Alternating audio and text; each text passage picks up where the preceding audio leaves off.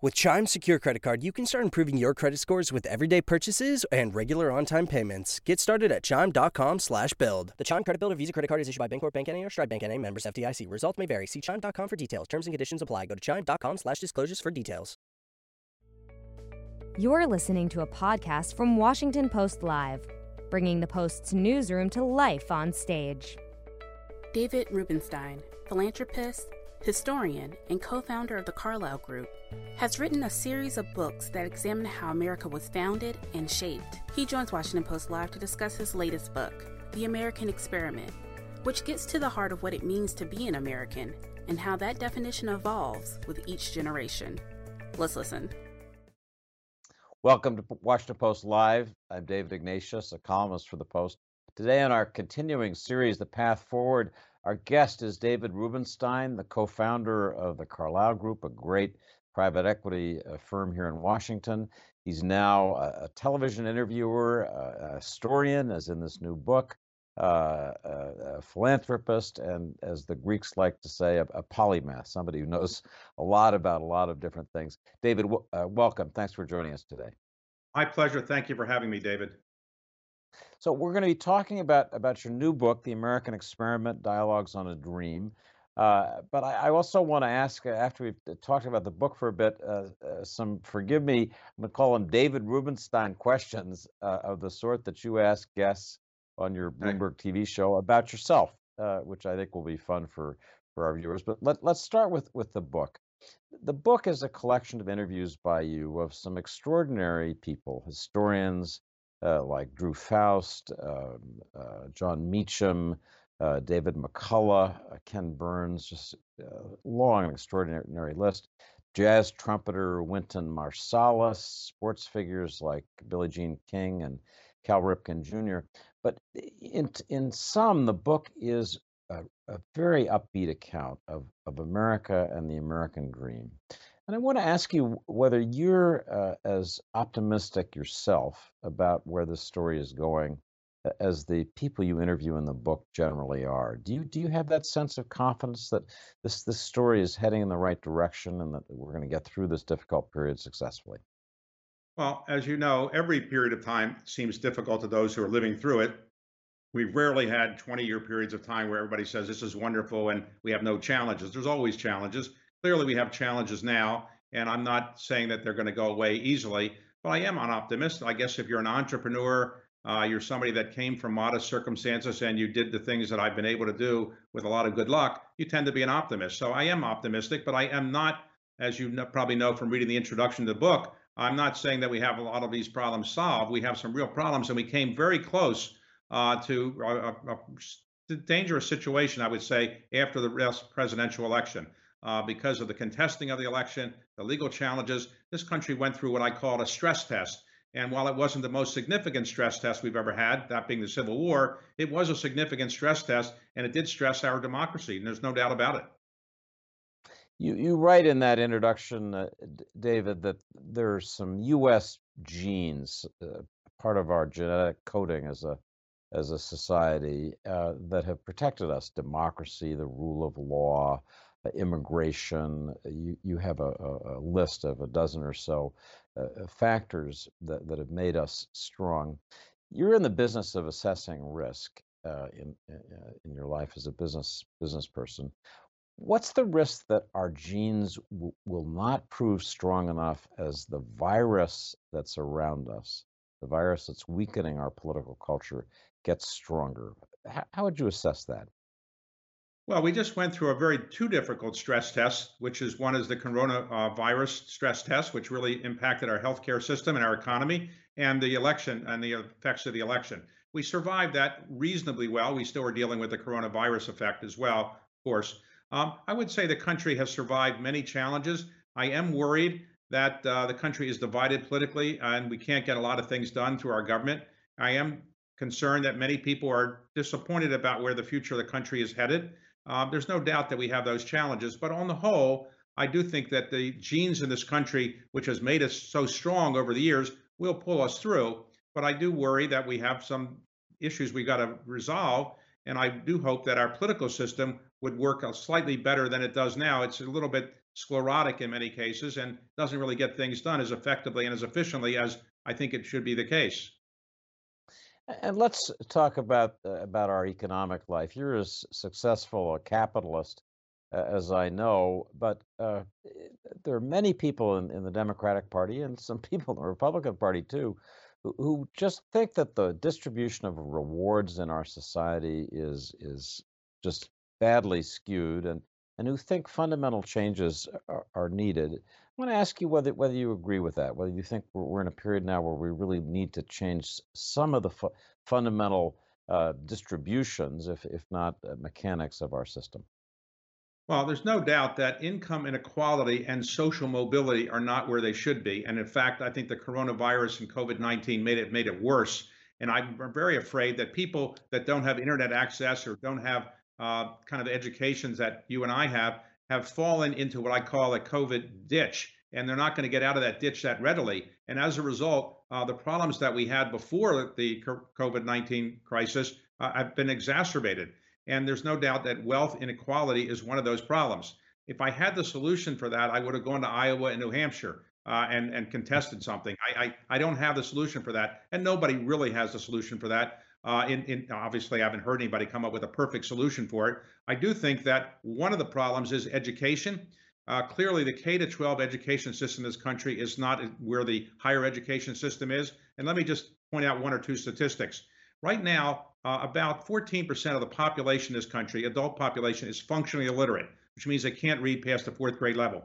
If you can't read past the fourth grade level, you have very little chance of succeeding in society and having an economically successful life. Right now, 80% of the people in our juvenile delinquency system and two thirds of the federal prison system is really composed of people who are functionally illiterate. So we, until you change that system, you're not going to be able by tax laws or other kinds of uh, economic redistributions change the system. You've got to do things that are more fundamental. But of course, you can always change the tax laws a bit. You can always uh, tax the wealthy a bit more. But I don't think that's going to change the system dramatically. You have to get people educated and get people to believe in the, that if they work hard, they can get to the top. The American dream, which is something I talk about, and it's part of our culture, uh, is, is ironically something that immigrants believe in more now than people born in this country. In other words, you have immigrants coming here who believe that they're that, that if they come here, they can build a company or they can be successful and have a very good family life. Whereas many people at the bottom of our economic strata don't believe that as much as they used to. So, uh, just to jump in with a quick uh, question, you mentioned going to Iowa New Hampshire. Have you ever thought about running for president?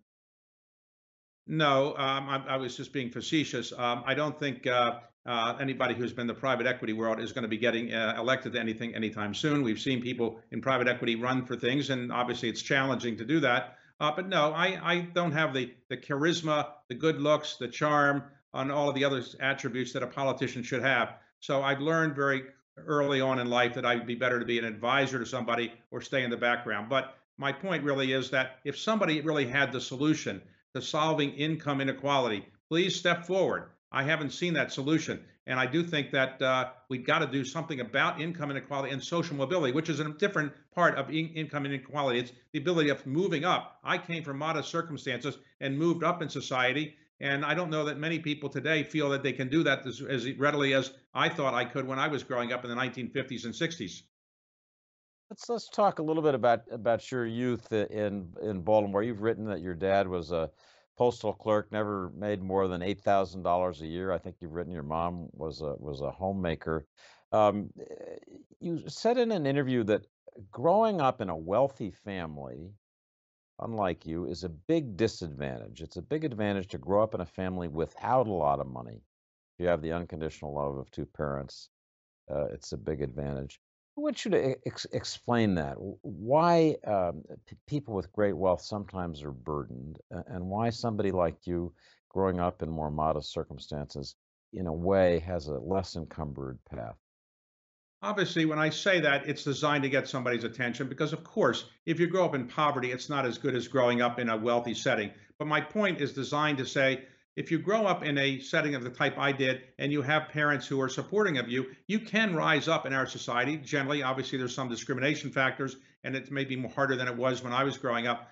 But when you grow up in a uh, wealthy family a very wealthy family you obviously have some advantages, but you have some disadvantages. If you succeed, people will say, well, you only got there because of your father or mother. Um, you also have temptations to do things that may not be appropriate. There are drug and alcohol abuses and other kinds of problems you often see in wealthy families. So, uh, sure, it's better to be growing up in a wealthy family, I suspect, than a poor family, but it's not without um, some burdens. And as you, as I would say, that the greatest challenge in life is raising children uh, that are happy and healthy and successful.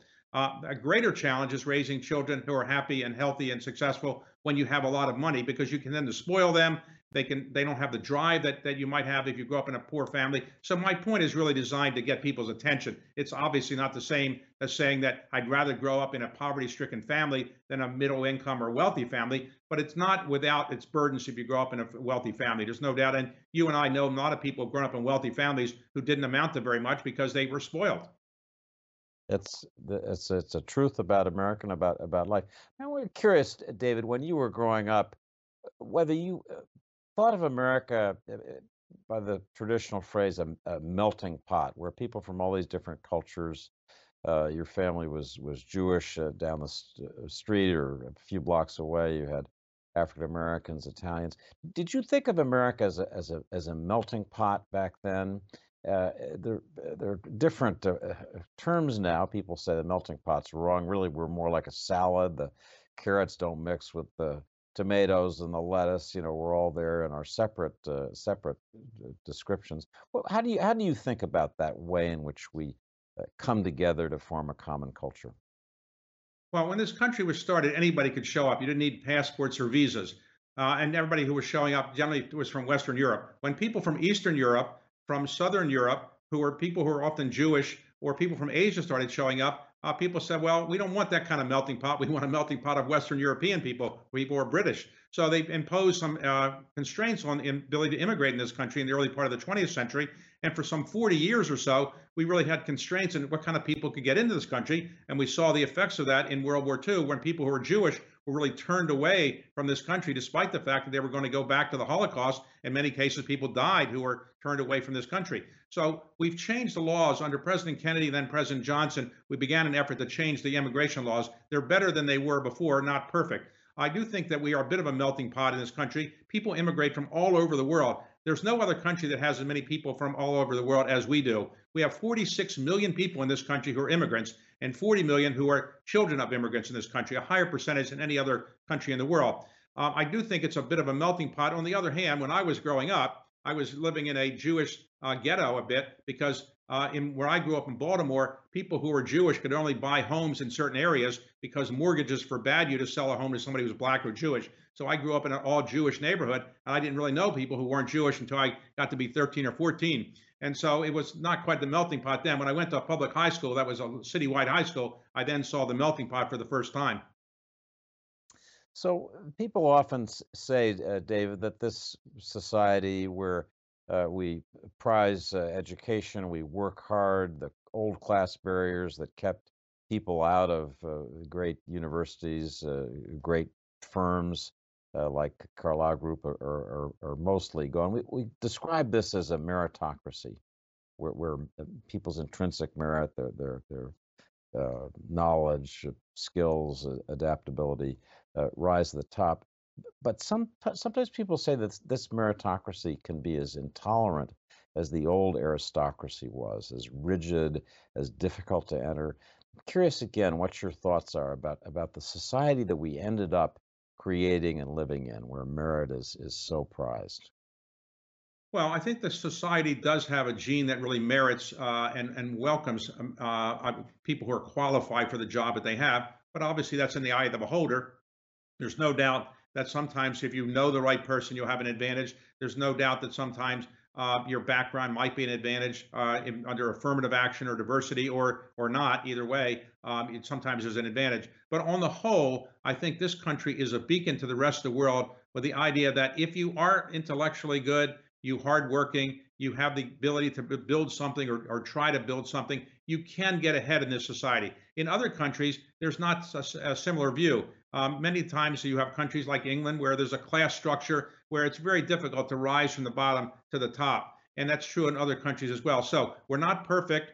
Um, I think merit is good. It does have its downsides, in that sometimes you know you might not be good on a on a uh, SAT type test, but you might have other skills. And sometimes we look at numbers unduly. But on the whole, I think that this country's focus on merit has enabled us to get ahead in the world. Think about it. We are still a country which is, in effect, the most powerful con- country in the world 200 plus years after we're formed. Very rarely do civil- civilizations dominate the world in quite the way we have for such a long period of time. You're you're you're right. I was also reminded uh, this this week that we're still a relatively young country, which is which is a blessing. So I want to shift now to the fun part, which is where I'm going to ask you some questions that are like those that you uh, wonderfully throw at guests on your Bloomberg uh, TV show and at interviews I've seen you do uh, at, uh, at, at other gatherings. Um, so uh, let, let, me just take literally the questions you've asked some of your guests and and put them to you. I want to start with Amazon founder, Washington Post owner Jeff Bezos. you asked Jeff, and I, I quote here when you're the richest man in the world, you go into a store, when you want to buy something, do you have to put a credit card down? You just say, I'm Jeff Bezos, and they send you the stuff. How do you do that? And do you carry do you carry cash around or do you carry something? So uh, David Rubenstein, what do you got? What have you Stein, what do you got in your in your wallet? What do you what do you what do you pay for stuff with? Well, I'm not in Jeff Bezos category, obviously, but um, I do have uh, uh, basically I carry some cash for tips. Basically, I found that if you have uh, cash, it can be very helpful for tips. So usually I have credit cards and I put them down, and sometimes uh, they work, sometimes they don't. As Jeff said, uh, when he gets one that's turned down, he gives them another one, and sometimes I have to do that as well. But um, I generally carry around enough cash to be able to get through various tips that I might want to give to people who help me on things. So Jeff uh, Bezos uh, bought the Washington Post, as we as we all know. Uh, it's uh, said, and I think it's been written, that you passed on the chance to buy the Post. Uh, and I want to ask you, uh, is that true, as, as has been uh, said? And if so, why? What, why did you pass on the opportunity to buy the newspaper? Don uh, Graham had breakfast with me, and he told me he was interested in selling the Post. They had approached two other people who had said they were not interested, so I wasn't the first choice. Um, and he there was a deal which, on the time that the way he proposed it was, you buy the Post, um, some online company that the Post owned a stake in, an online uh, advertising company, and also the real estate of the Post. And the price was, I thought, pretty high. And the time, the Post had some real challenges. And so when I consulted people who knew a lot about business and the newspaper business, they said this was going to be a fool's errand, and I would spend all my time uh, basically laying people off, and it was basically a way to lose a lot of money. Um, at the time, I didn't realize that the online company was worth probably twice what Don said it was. The real estate was probably worth twice what Don thought it was. And so, in the end, had I bought it, I would have been able to sell the online company and the real estate for the total purchase price of the entire package, and the re- newspaper would have come for free. That said, uh, Jeff Bezos is obviously a richer person, smarter than I am, more technologically savvy. He did a great job, and I think the Post is in terrific shape today. But had I bought it, I don't think it would be in as good shape. So Post is better off not to have me have made that mistake. But I, I do regret it because it would have been fun uh, to, to to own the Post. But you know, maybe in my next life. well, uh, we'll we'll we'll look forward to that. There are other newspapers around, David, that that need uh, need good owners. So, in, in an interview with uh, Dara Khosrowshahi, uh, who's the uh, CEO of Uber, uh, uh, you uh, said that you had never ridden in an Uber, and Dara gave you a gift certificate. And I want to ask you: Have you used it? Have you ridden in an Uber yet? Um, I I've ridden in Ubers other people got for me, but I had never used it myself. And I actually my my team got me a Uber uh, software thing, and I have it on my phone. And one time, the car that was supposed to pick me up didn't show up, and I had to show up for a TV interview, and I panicked a bit and so all of a sudden somebody said, well, use your Uber. And I, I pushed a bunch of buttons and sure enough, a car showed up and it worked. So actually it's a great invention. And I wish I had been an early investor in it.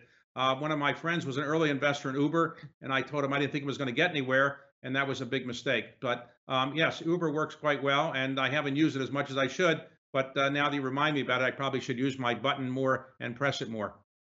I'll bet Dara's going to send you more coupons. Um, uh, you asked Dan Gilbert, who is the head of Quicken Loans, uh, uh, owns the Cleveland Cavaliers, has uh, done an amazing job uh, revitalizing Detroit. The following questions, he said, so, so let me ask you, as I mentioned earlier, you've succeeded in everything you've done more that you've more or less touched, and it's pretty impressive. So have you ever failed at anything? And let me ask ask that of you. What what's your biggest mistake as you look back? Um, we have so I have so many mistakes. I don't know where to begin, but I would say in the end, I wish I had uh, been better in in advising President Carter when I was in the White House. I probably didn't do as good a job in that, and we obviously didn't get reelected. Um, I wish I had started Carlyle earlier than I did. I wish I had not made some of the investments we did. I wish I had made some investments that I didn't make. So on the whole, though, um, I'm reasonably happy with where I am, and the thing that I'm, you know, most proud of, I guess, is that my parents lived to see me come from where I came from to where I uh, later became. And uh, in the end, all of our, uh, everybody's greatest legacy is their children. And so I have three children, all of whom are in the highest calling of mankind, private equity. So what more could anybody want? the uh, that's a wonderful answer and affirming your your life choice. You asked Larry Merlo, who was the uh, CEO of of CVS, uh, okay, what would you like your legacy to be? In other words, when you eventually step down in 25 years, when, or whenever that might be, what would you like people to say? Would you would you like people to say he was the greatest builder of drugstore companies ever? Or what would you like them to say? And I, I put that to you. What would you like people to say about David Rubenstein? Well, that he uh, did a good job in trying to give back to the country that made it very possible for him to rise up from very modest circumstances. So a lot of my philanthropy, David, as you know, has been trying to give back to the country through what I've called patriotic philanthropy, fixing monuments, or memorials, or preserving documents, or things like that, or or serving on boards that are, are, are national institutions like the Smithsonian or Kennedy Center, National Gallery of Art. So probably that is what I suspect will be the case. But you would know better than I. Um, I, I assume somebody's written obituary for me already, and it probably will start by saying, "Here's a man who helped save the pandas." And I suspect that'll probably be what the lead of the uh, obituary will be. I don't really know. But in any event, um, I'm very pleased with where I am today, but I am driven to kind of keep doing more. And when you reach a certain age, I'm now 72 years old, an age that I thought was very old when I was younger. I now think it's you know middle age. When Ronald Reagan was 69 running against Jimmy Carter, I said, President Carter, Ronald Reagan is so old you won't have to worry about him. He can't get out of bed in the morning at 69. Now 72 doesn't seem so old. So I wanted to, to you know keep what I call sprinting to the finish line. None of us really know when our brain or our body is going to give out. Sadly, some people younger than me, my friends, died. Uh, some people die at very young ages. I don't. You don't know when your time is up. So what I'm trying to do is accelerate the things I want to get done: the philanthropy, the, the investments, uh, the things with my children, and I try to get them done because you just don't know when bad luck can, can come along. So I'm really uh, driven to kind of get things done before something falls apart with my brain or my body. You mentioned some of these great uh, philanthropy projects, and they are extraordinary. The the pandas at the National Zoo, helping fix the up monument after an earthquake, uh, buying the Magna Carta and, and permanently lending it to the National Archives is pretty good. I, am just curious whether you've got another big philanthropy uh, project um, in mind in this period, as where, as you say, uh, time is fleeting. You want to make sure you accomplish what you can. What, what, what's on your agenda? Well, I have a couple things, but not quite ready to announce them. But one of the things I'm focused on is increasing the knowledge that people have of, of our country's history and our civics. Uh, as you probably know from reading the book, it turns out that 91% of the people who are um, applicants for citizenship in this country pass the basic citizenship test that you have, which is basically 10 questions. You have to get six of them correct out of the 10. Um, the same test or similar test was given to citizens born in this country. And uh, of the citizens born in this country, only the majority of them in one state, Vermont, was able to pass that test. In other words, in 49 out of 50 states, a majority of citizens couldn't pass the equivalent of the basic citizenship test. That means that people don't really know much about history and civics. And the theory of representative democracy is that you have an informed citizenry. And if you have an informed citizenry, you have a better government. So, one of the things I'm going to focus on um, is to get people better informed about uh, our country's background and civics. And, and and I'm not the only person doing this, obviously. Many people are doing it, but I hope to increase my efforts in that in that regard. So I, I'm going to sneak in one last question because we're running out of out of time.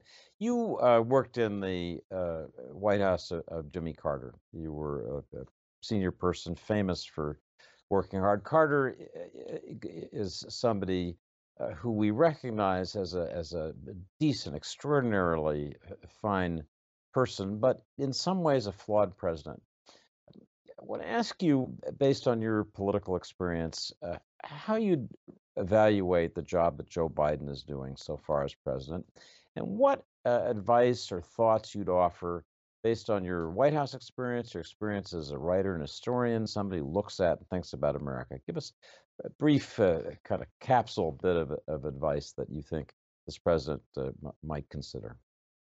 Well, when you look at great presidents, you often recognize that they had majorities in the House and the Senate working with them. So when President Johnson got his legislation through, or even President Carter, uh, while he didn't get everything through, he had Democratic majorities that were pretty considerable in the House and, and the Senate, and so did Lyndon Johnson and other presidents who were succeeded. Ronald Reagan had majorities in some parts of the House and some parts of the the Senate when he was the president. Um, Joe Biden doesn't really have a big working majority in either the House or the Senate. While the, the, the House and the Senate are Democratic, they're barely able to, to say they're Democratic because uh, the votes are so close. So it's very difficult to get a lot of things done. But I would say my advice, not that Joe Biden needs my advice, is to pace yourself um, you're not going to get everything done in the first 100 days. And uh, in the end, explaining people to the American, explaining things that you want to do to the American people as succinctly as possible and asking for their help is the best thing that he can do. But pace yourself. He's got a long way to go. And I do think that trying to do something to bring the both sides together, which he's trying to do, but it's been hard, is the best thing that he can do. If he does not control the Congress in the second part of his first term, he has a second term, the first the second two years, um, if he loses control of the House and Senate, it's going to be very difficult to get anything done then. So I think he needs to get some things done now and do the best he can to control uh, the Democratic majority in the House and Senate if he's going to get things done the latter two years of this first term. Good advice. I want to say billion dollar advice from our, our guest, uh, David, David Rubenstein. David, thank you for a fascinating tour of your new book, folks. This is The American Experiment, uh, David Rubenstein's new a book well worth reading. David, thank you for joining us today. Thank you, David. Thanks for the research you did. You obviously did a lot of research, and I appreciate it. So, uh, uh, thanks for watching, everybody. Uh, to check out what interviews we have coming up on Washington Post Live, please head to WashingtonPostLive.com to register and find out more information about all our upcoming programs. We'll see you soon. Thanks for joining us. Thanks for listening. To hear more interviews from this series and other Washington Post Live programs, visit us at WashingtonPostLive.com. With Chime's secure credit card, you can start improving your credit scores with everyday purchases and regular on-time payments. Get started at Chime.com slash build. The Chime Credit Builder Visa Credit Card is issued by the Bancorp Bank N.A. or Stride Bank N.A. members FDIC. Results may vary. See Chime.com for details. Terms and conditions apply. Go to Chime.com slash disclosures for details.